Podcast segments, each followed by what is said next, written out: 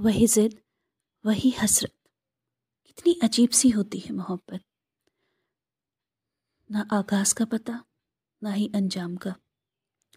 कुछ ऐसा ही हो चला था माही के साथ। तनु उसकी ज़िंदगी से चला तो गया था। पर आज भी वो बस तनु को याद करती थी।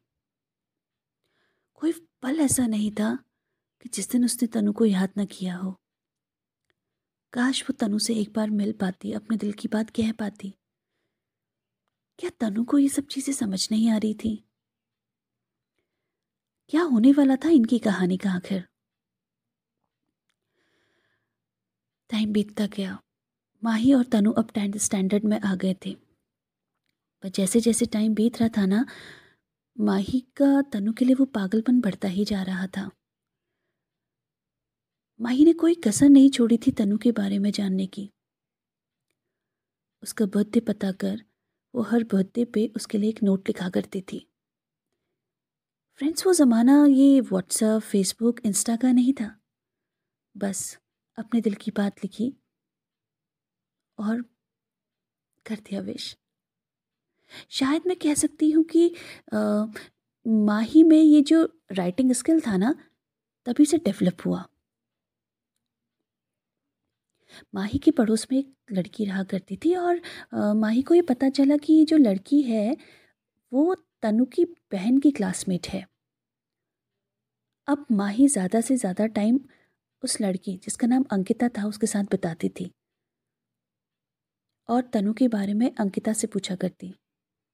अंकिता का रोज़ काम होता था कि वो तनु की बहन से बात करे और तनु के बारे में ढेर सारी बातें वो आके शाम को माही को बताए। और इसके बदले में वो उससे चॉकलेट लिया करती थी। टाइम बीतता गया। अब तनु ने वो स्कूल भी बदल दिया था। अब वो इलेवेंथ स्टैंडर्ड में जो आ चुका था। इस बीच में टेंथ से इलेवेंथ के बीच में कई बार माही ने तनु से बात करने की कोशिश की, पर कुछ हो नहीं पाया।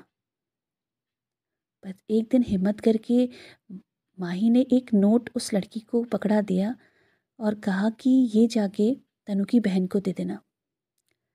तनु की बहन ने वो नोट लिया अंकिता से और जाके अपने भाई को दिया। तनु ने जब वो नोट पढ़ा तो उसने भी एक जवाब लिख भेजा माही के लिए। उस दिन माही बहुत खुश थी। तनु ने उस नोट के नीचे सिर्फ़ एक लाइन लिखी थी wants to meet you only yours T माही की तो ज़मीन पे बिल्कुल पैर ही नहीं थे उस दिन। वो खुशी से जैसे नाच रही थी कि फाइनली तनु का एक जवाब तो आया। उसने शुरुआत तो की थी। उसको पूरा यकीन था कि हाँ तनु बस उसका है। हम्म, पर उसे क्या पता था आगे कहानी एक नया ही मोड़ लेने वाली है।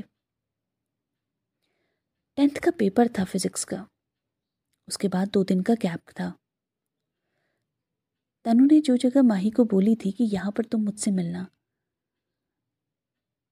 वहाँ वो गई लेकिन डर गई। तनु अपने बहुत से दोस्तों के साथ वहाँ पे खड़ा था। माही की हिम्मत नहीं हुई कि वो तनु से जाके मिल सके। एक अजीब सी बेचैनी थी मन में। और वो बस एक झलक तनु को देख के वापस आ गई। फिर उसके बाद वो दोनों कभी नहीं मिले। फाइनली दोनों इलेवेंथ स्टैंडर्ड में पहुँचे। अब माही का एक नया ही रूटीन हो चला था। अब जो माही थी, वो रोज़ तनु के स्कूल जाने वाले रास्ते पर छुट्टी के वक्त खड़ी होती कि काश तनु की एक झलक मिले। और एक दिन उसकी कोशिश रंग लाई। उसने तनु को देखा, वो स्कूल से आ रहा था। तनु भी उसे बार बार पलट के देख रहा था।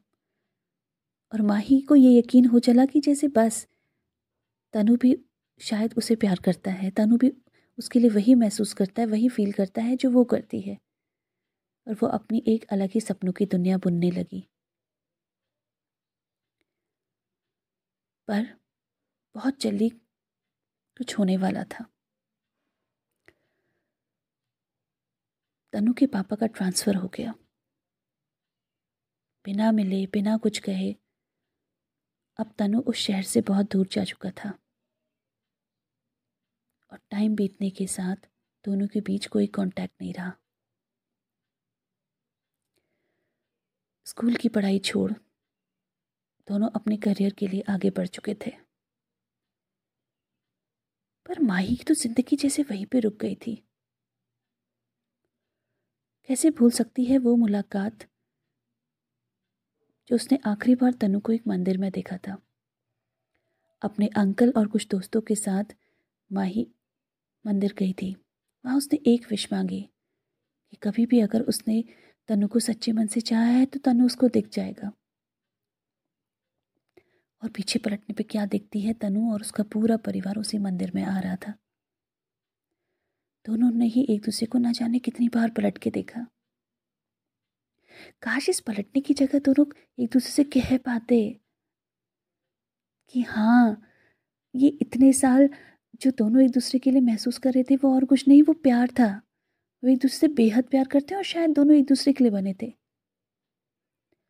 पर नहीं, इस खामोशी ने दोनों के बीच फिर से एक बहुत बड़ा गैप लाके खड़ा कर दिया। क्या दोनों की कहानी यहीं एंड हो गई? क्या हुआ दोनों का आगे? क्या कभी तनु और माही फिर से मिल पाए? फ्रेंड्स इस तनु और माही की इस कहानी को जानने के लिए नेक्स्ट एपिसोड को ज़रूर सुनिएगा। Coffee tales with Neha. Thank you.